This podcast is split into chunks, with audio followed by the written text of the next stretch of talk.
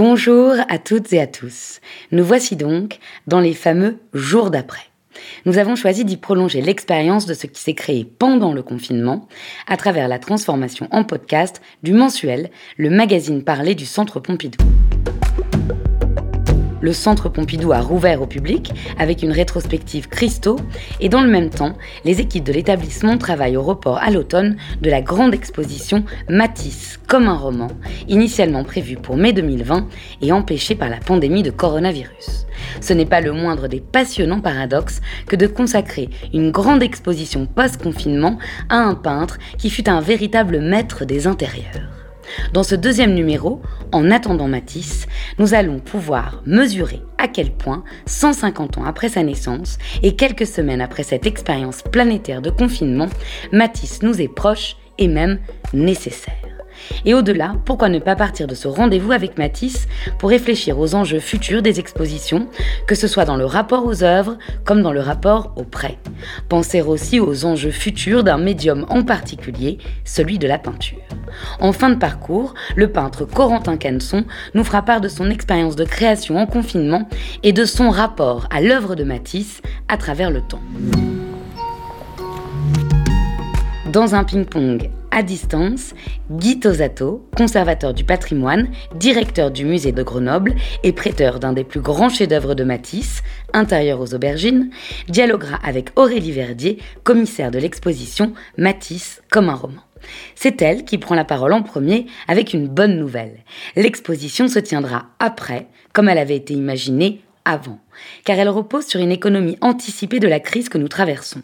Un choix de récit plutôt qu'une succession d'œuvres blockbuster, une relation d'échange avec les collections nationales plutôt qu'une surenchère de prêts internationaux et d'assurance. Aurélie Verdier. Le projet ne, souffre pas, en fait, on a beaucoup de chance. C'est vrai que on doit différer euh, l'ouverture de, Matisse comme un roman, mais finalement, euh, on dira qu'on attend Matisse euh, un peu plus longtemps que ce qui était initialement prévu. Et je crois que justement, c'est cette attente et ce, désir dont on a peut-être besoin dans ce contexte d'épidémie et de, crise planétaire, hein, dont les conséquences sont, sont encore mal connues. Donc l'exposition ne souffre pas parce que les prêteurs nous suivent avec ce changement de date, avec une durée aussi un petit peu rallongée. Euh, simplement, probablement la logistique, l'installation, les conditions de travail vont être modifiées, euh, mais l'équipe est formidable et s'adapte. Bah, on est dans une période en fait où on est en train de s'assurer que les prêts qui étaient les prêts très exceptionnels souvent, hein, pour ne pas dire toujours, qui étaient consentis euh, pour l'exposition du mois de mai, qui devait ouvrir le 13 mai dernier, sont toujours des prêts possibles, ce qui n'est pas acquis quand on sait euh, la fragilité notamment des arts graphiques. Hein, et bien sûr Matisse est indispensable, l'art de Matisse ne se comprend qu'avec la pratique du dessin, donc c'est un médium qui sera évidemment très représenté tous les différents métiers qui œuvrent à la réalisation d'une exposition. Je pense aux restaurateurs, je pense aux encadreurs, je pense à la régie. Euh, tout le monde s'active dans des conditions qui sont évidemment euh, changées et particulières et moins spontanées, si je peux utiliser ce mot-là. Euh, l'accrochage lui-même risque d'être à la fois merveilleux parce que je crois qu'accrocher Matisse, c'est une chance absolument unique. Hein. Moi, je me dis que je vais très certainement vivre un moment un peu d'épiphanie, c'est-à-dire que quand l'œuvre est là, on comprend aussi autre chose que ce qu'on a compris avant sur un plan plus livresque, hein, voilà, à consulter Matisse par l'image. On apprendra beaucoup de choses avec l'accrochage, mais on sera aussi beaucoup plus contraint et moins spontané en fait dans la manière de travailler, ça c'est certain. Je crois que Matisse euh, est notre contemporain euh, à plus d'un titre. D'abord parce que Matisse est un artiste effectivement euh, qui aura beaucoup produit des œuvres en lien avec l'intériorité, avec même l'idée d'intérieur. Hein. et, s'agissant par exemple de la décennie 1920, au moment où il s'installe à Nice pour y demeurer jusqu'à la fin de sa vie, jusqu'à sa mort en 1954. On peut même parler d'un Matisse peintre de, chambre. Hein. C'est vraiment un artiste qui va sciemment, euh, après toute cette période expérimentale des années 10, des années de guerre, c'est un peintre de chambre, c'est un peintre qui va se confiner et qui va euh, éprouver son art précisément à la lumière de Nice, mais aussi à, la, à cette idée de, de, de, encore une fois, de l'enfermement, de voilà, qui va lui permettre ensuite, dans les années 30, de découvrir d'autres lumières à la faveur du voyage à Tahiti ou du séjour américain.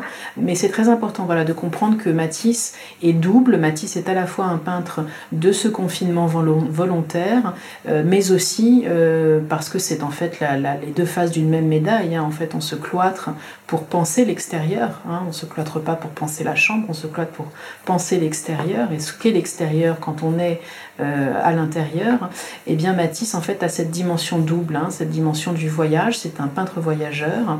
Euh, je, ne citerai peut-être pas tous les voyages entrepris par Matisse, mais ils sont très nombreux à une certaine période de sa vie, hein, du Maroc en passant par l'Algérie, la Russie avec Shtukin, euh, puis ce voyage à Tahiti.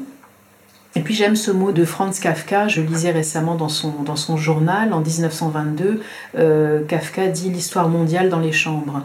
Voilà, et, finalement c'est ça peut-être ce qu'on vit aussi, c'est que ce confinement euh, qui, aujourd'hui s'est interrompu et qu'on espère ne reviendra pas, a permis aussi une réflexion sur, euh, sur précisément une situation globale, sur une situation planétaire, et, et cette intériorité-là, je pense que Matisse la comprend très bien comme ayant euh, un versant euh, extérieur précisément. Commissaire de l'exposition Matisse comme un roman, qui s'ouvrira le 21 octobre, Aurélie Verdier évoquait à l'instant la résonance très contemporaine de Matisse, peintre confiné et peintre des intérieurs voyageurs. Ce qui illustre parfaitement l'une de ses œuvres maîtresses, Intérieur aux aubergines, qui, elle, voyage très rarement, et qui sera exceptionnellement prêtée par le musée de Grenoble pour l'exposition. Guy Tosato, directeur de cette institution depuis 2002, nous explique comment le musée de Grenoble est devenu un musée d'art moderne précisément grâce à cette toile et surtout grâce à Matisse. Guy Tosato, directeur de cette institution depuis 2002, nous explique comment le musée de Grenoble est devenu un musée d'art moderne, précisément grâce à cette toile et surtout grâce à Matisse. Le musée de Grenoble et Matisse, c'est une longue et belle histoire on peut dire que Matisse, c'est finalement l'élément fondateur de la collection d'art moderne du musée de Grenoble. Fin 1919, lorsque André Farcy, le nouveau conservateur du musée de Grenoble, est nommé, une des premières démarches qu'il fait, c'est d'aller voir euh, Henri Matisse.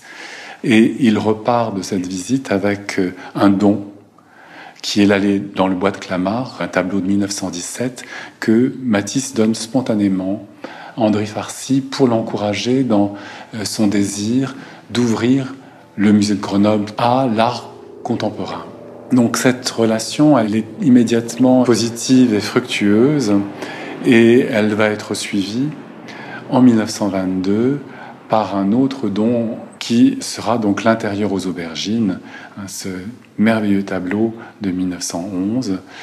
Et effectivement, lorsque Dès 1922, le musée de Grenoble peut présenter l'intérieur aux aubergines euh, sur ses murs. évidemment, il se hisse au premier plan des musées français pour ce qui est de l'art moderne. Cette relation à Matisse, elle ne va pas s'arrêter là, puisque en 1948, pour Grenoble, Matisse va offrir deux suites issues de thèmes et variations. Et aujourd'hui encore, c'est le seul musée au monde qui conserve de suite complète de thèmes et variations. Matisse donne également toute une série d'ouvrages illustrés, dont le fameux Jazz, euh, évidemment, qui euh, inaugure, je dirais, ses recherches sur les papiers découpés et, les gouaches. Et enfin, pour les 10 ans du musée, euh, j'ai sollicité en 2004 un dépôt d'œuvres du Musée national d'art moderne qui viendrait compléter les ensembles de certains artistes que nous avions au musée, dont bien sûr Matisse. C'est à cette occasion que nous avons eu la chance d'avoir Jeune femme à la police blanche, fond jaune, euh, de 1944. Euh, je dirais que de fait, hein, c'est un ensemble tout à fait euh, important de Matisse qui aujourd'hui est conservé au musée de Grenoble et qui oblige d'une certaine manière tout amateur de Matisse de venir à Grenoble pour euh, voir cet ensemble de chefs-d'œuvre qui réunissent. La Joconde du musée de Grenoble, c'est donc ce fameux intérieur aux aubergines. Fleuron de la collection d'art du XXe siècle, il s'agit de l'œuvre la plus importante de Matisse conservée en France. Réalisée en 1911 dans l'atelier du peintre à Collioure, cette peinture de 2,12 m sur 4,46 m représente une forme d'aboutissement de ses recherches. L'ailleurs et le mouvement s'invitent dans l'espace plane du dedans. C'est presque déjà du cinéma. Nous allons maintenant contempler cet intérieur aux aubergines avec l'œil expert de Guy Tosato qui a enregistré pour nous une petite notice, une sorte de cartel vocal. À l'occasion de cette exposition, au centre Georges Pompidou, le musée de Grenoble prête intérieur aux aubergines, ce qui est tout à fait exceptionnel. Il faut savoir que ce tableau n'a pas euh, quitté le musée depuis plus de 25 ans pour des questions de conservation, hein, puisque c'est un tableau extrêmement fragile.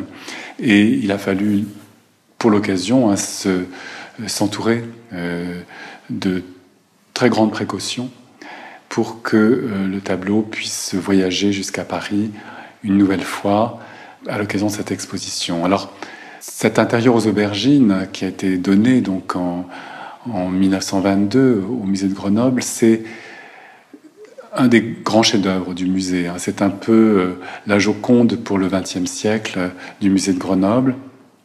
C'est un tableau aussi très important, je pense, dans le parcours de Matisse, euh, puisqu'il fait partie de ces intérieurs symphoniques dont on a souvent parlé avec l'atelier rose, la famille du peintre et l'atelier rouge, hein, les trois autres tableaux qui se trouvent respectivement au musée Pushkin, au musée de l'Ermitage et au MoMA de New York.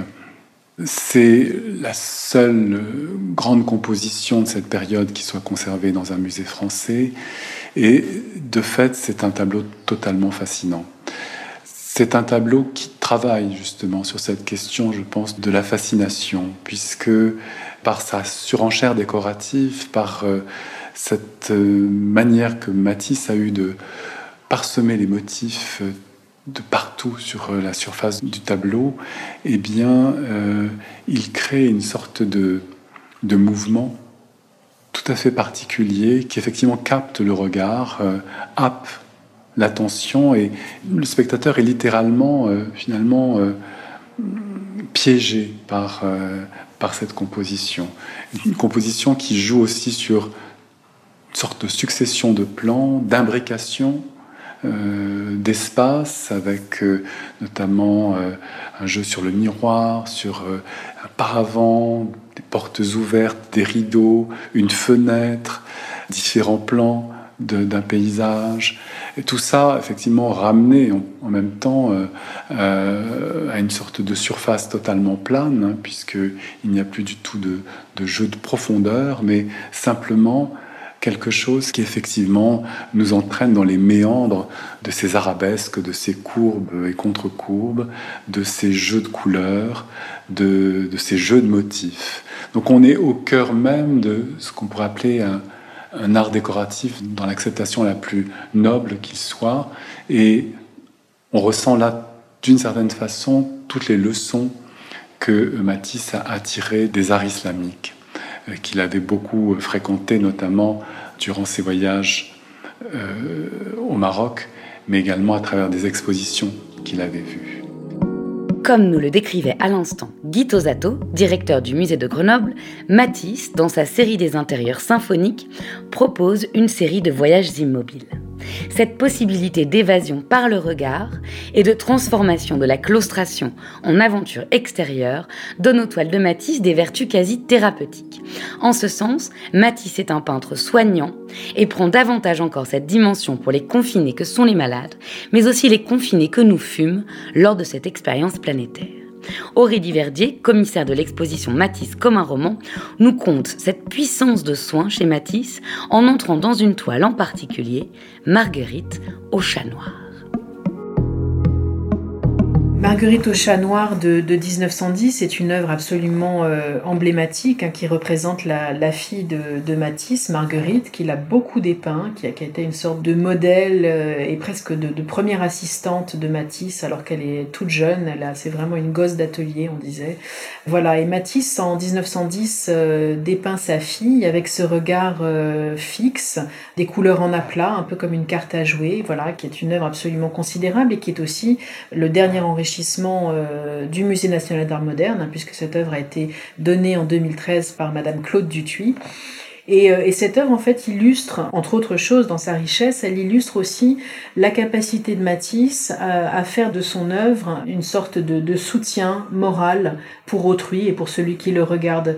Le critique d'art anglais euh, Matthew Pritchard, qui était dans l'entourage des Stein, hein, de Sarah Stein, qui était une collectionneuse assidue hein, de Matisse, eh bien, Matthew Pritchard était captif durant la guerre et euh, avait punaisé dans sa, dans sa geôle, enfin dans sa, dans sa cellule avait punaisé une reproduction de Marguerite au chat noir à côté d'un Bouddha euh, et avait, euh, avait contemplé l'idée que, que, les deux œuvres se ressemblaient dans leur capacité précisément à, soigner celui qui la regarde et à, à, à calmer l'anxiété. Euh, donc cette, cette dimension-là est tout à fait, tout à fait capitale dans l'art de Matisse. C'est vrai que Matisse a souvent cette image d'un peintre du bonheur et d'un art bienfaisant, qui sont deux idées qui sont parfaitement vraies, en fait, qui sont à la fois des clichés, mais qui sont des clichés vrais. Simplement, il faut discuter de la complexité de ces deux notions chez Matisse. Euh, Matisse a déclaré très très vite, en fait, dans sa réflexion sur son art, euh, dans ses notes d'un peintre en 1908, euh, qu'il assimilait l'art, et c'est très connu, à un, un, bon fauteuil, un délassement pour l'esprit. Ce que signifie Matisse dans cette phrase, qui a parfois été prise en mauvaise part, c'est que précisément son art vise à un délassement de l'esprit euh, pour ensuite précisément travailler à autre chose, aller vers autre chose. Donc cette distraction-là, au sens fort du terme, m'évoque un tout petit peu cette idée du décoratif chez Matisse, c'est-à-dire que ces notions qui sont a priori des notions euh, de légèreté sont effectivement chez Matisse enfin complexifiées. Cela étant dit, Matisse savait très très bien effectivement pourquoi son art avait des vertus littéralement thérapeutiques hein, sur, euh, sur celui qui le regarde, puisque euh, il arrivait à, il lui arrivait de confier certaines œuvres à des amis malade et de dire vis avec elle et tu voilà je, je, je parie que tu, tu iras mieux donc ça, c'est une, une, chose très, très intéressante. Et puis, euh, ne pas perdre de vue justement dans cette idée d'un art euh, bienfaisant que l'art de Matisse a surtout été absolument révolutionnaire et a choqué les consciences. C'est-à-dire que si on revient toujours à ce moment comme ça fondateur des avant-gardes, mais aussi du parcours de Matisse comme grand novateur moderne, en 1906, quand Matisse montre le bonheur de vivre, hein, le bien nommé bonheur de vivre, au Salon des indépendants de 1906, on accuse littéralement l'œuvre euh, d'être pareil à une épidémie. Hein, donc le mot est vraiment euh, dit à l'époque. Euh, j'ai lu récemment qu'un un petit prospectus circulait au Salon des indépendants où, où, l'on on avertissait les artistes avec, avec ces mots-là. Peintre, ne vous approchez pas de Matisse. Matisse fait plus de dégâts qu'une épidémie. Matisse rend fou. En prolongeant la réflexion sur la dimension thérapeutique des œuvres d'art, une question se pose. La crise sanitaire que nous venons de traverser va-t-elle modifier notre rapport aux œuvres d'art? Doit-on repenser le modèle de l'exposition? Nous retrouvons Guy Tosato, conservateur du musée de Grenoble, pour nous répondre. Je pense que le système a été suffisamment ébranlé et, va l'être, je pense, pour un certain temps. et d'une certaine manière, je pense que on va être amené à ralentir le rythme, à changer nos critères aussi d'appréciation pour euh, peut-être s'interroger plus sur euh, les questions de pertinence dans les activités, dans les projets que nous avons, même si je, pense, hein, je ne crois pas qu'on aille vers un changement de modèle pour les expositions. On a expérimenté tous les modèles, il me semble. Le meilleur modèle, c'est quand même de rassembler en un point donné un certain nombre d'œuvres qui permettent d'une certaine façon de comprendre les enjeux d'une œuvre ou d'un mouvement ou d'une période et que c'est dans ce contact direct, cette relation directe à l'œuvre et aux œuvres quand elles sont toutes rassemblées là. Hein, je pense par exemple à l'exposition Matisse qui va euh, se faire euh, donc au centre Georges Pompidou.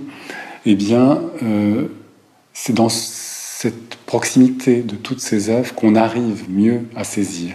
Et cela, euh, rien ne le remplacera. C'est-à-dire que ni un, bel ouvrage, ni les meilleures euh, reproductions numériques sur Internet ne permettront d'avoir ce rapport à la fois euh, sensible, je dirais presque sensuel aux œuvres, et en même temps cette sorte de vision intellectuelle qui permet d'embrasser dans un seul parcours, dans un seul regard presque, eh bien, la pensée d'un artiste en acte.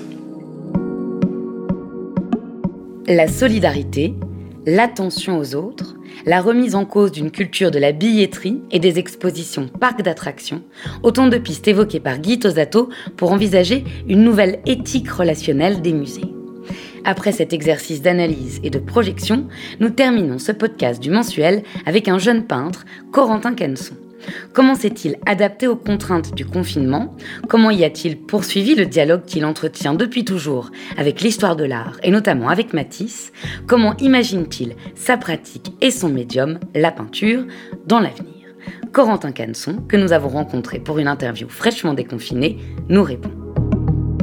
C'est une image que j'ai vue euh, sur internet qui était à la base d'une gravure euh, évoquant la peste à la Renaissance. Donc je sais pas, il y a eu presque une espèce d'évidence euh, symbolique, même si évidemment on n'a pas connu la peste. Mais après, en fait, moi je me suis laissé aller dans ces sujets ou ces motifs.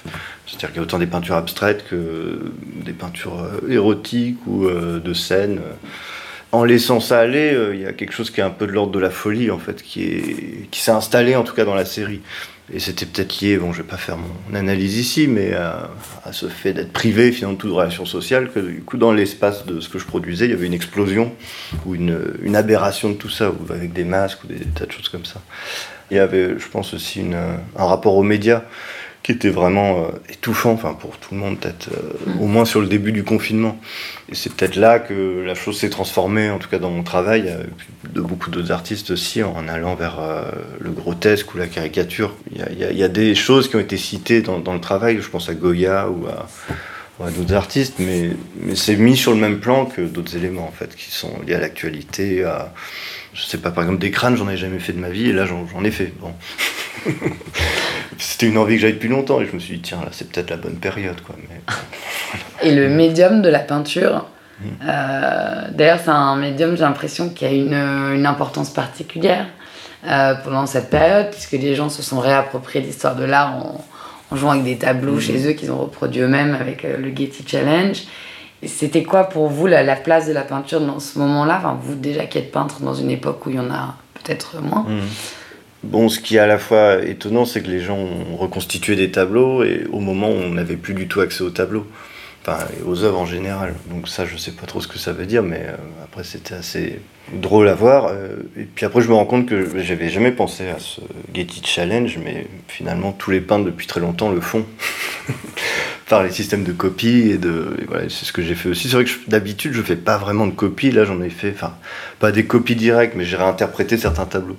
Sinon moi voilà on peut revenir peut-être même à Matisse sur la, la, question de la peinture euh, c'est-à-dire qu'on peut voir ça comme un médium un peu euh, ancien conservateur ou archaïque euh, alors qu'en fait on peut aussi se dire que justement le le premier geste d'inscription euh, qui arrive pendant l'enfance, c'est un geste de peinture. Enfin, Matisse disait justement qu'il ne faisait pas de différence entre le dessin et la peinture.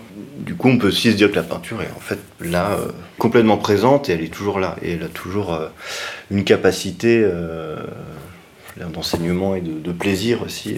un artiste, même s'il ne fait pas de la peinture, je dirais qu'il commence peut-être avec ce premier geste d'inscription, et après, le fait que son travail continue, bah, ça se charge de bah, ce qui a été fait avant. Enfin, justement, chez Matisse, il y a ce rapport au vieux maître qui est très présent, dont il s'est défait, mais dans lequel il revenait tout le temps quand même. J'avais dû lire ça sur Matisse, c'était comme s'il recommençait à chaque fois un tableau. Donc un espèce de mouvement qui fait qu'on essaie de tout condenser, mais on essaie de tout oublier en même temps pour euh, aller vers un rapport à l'émotion et à la couleur. Donc évidemment, on peut jamais se défaire de ce qu'on sait, mais peut-être que parfois la, pratique de la peinture en, tant que telle euh, joue sur un équilibre entre ces deux choses. Et c'était quoi pour vous le rapport de Matisse au vieux maître et, le vôtre? Euh, Je suis pas Matisse, mais c'est. c'est pas mal de, de l'avouer, il faut, partir de ce faut le dire, ouais. Euh, mais après, c'est aussi cette question-là d'époque. Hein, je veux dire que euh, il est né en 1869, et donc c'était comme une période où les écoles d'art Enfin on avait de toute manière cet enseignement forcé classique qui passait par le dessin, et, lui, il a quand même éprouvé ça pendant assez longtemps avant d'arriver au, fauvisme. et puis ce qui est pour moi hallucinant chez Matisse, c'est comme la, rapidité une fois que ça, décolle, entre guillemets, et la, radicalité de son travail. C'est-à-dire que c'est quelque chose qui a quand même euh, pas tout cassé, mais qui a tout bousculé, et on n'a plus pu revenir en arrière après. Et donc moi j'arrive euh, bien après tout ça, où finalement la peinture, elle a été euh, morte enfin assassinée, et elle revient tout le temps. Donc j'avoue qu'il y a eu une période où ça a pu être très paralysant cette question-là, de se dire comment on peut continuer à peindre après mm. tout ça. Et j'avoue, pour moi, le moyen de continuer, c'est justement de se dire que le, le champ de la peinture, il s'est étendu aussi, au même titre que tous les champs artistiques. Et après, c'est aussi le, un autre principe qui est peut-être plus personnel, mais qui est un principe en fait de plaisir quoi, dans cette pratique-là. Donc, d'un point de vue très personnel, je peux être un petit peu euh, positif sur l'après en me disant qu'il y a justement, enfin là, il y a beaucoup d'expos qui réouvrent mais dans des énergies collectives en fait. Voilà, je vais participer à quelques expos euh, où on va être à chaque fois au moins une vingtaine d'artistes et on se doute bien que c'est pas forcément l'enjeu économique qui est là, mais c'est vraiment l'enjeu de, de, se retrouver et puis de, de dire que comment on continue à travailler. J'ai pas mal pensé aux étudiants en école d'art pendant le confinement, où ça devait être quand même euh, euh, à la fois terrible d'un point de vue des conditions qui pouvaient être précaires, mais aussi la question de la projection, quoi. Se projeter en tant qu'artiste à 18 ans ou 19 ans et on est directement dans ce bain-là. Euh, voilà, et donc là, il y aura évidemment des répercussions formelles ou sur les œuvres qui vont être produites, et, ça, on ne les mesure pas tout de suite. Quelle radiographie feront les œuvres futures de cette crise unique et historique? Et comment les étudiants en art envisageront-ils la place de celui-ci dans le monde à venir? Corentin Canson sème les points de suspension et nourrit, pour le mensuel, nos réflexions sur les formes de l'après. En attendant, nous voici prêts à découvrir Matisse comme un roman à partir du 21 octobre prochain et jusqu'au 22 février 2021. Merci à sa commissaire Aurélie Verdier et au directeur du musée de Grenoble, Guy Tosato, de nous avoir accompagnés en ping-pong.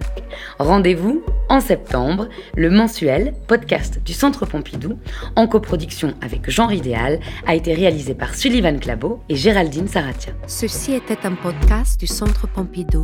Vous pouvez retrouver tous nos podcasts sur le site internet du Centre Pompidou, ses plateformes d'écoute et ses réseaux sociaux. À bientôt! thank you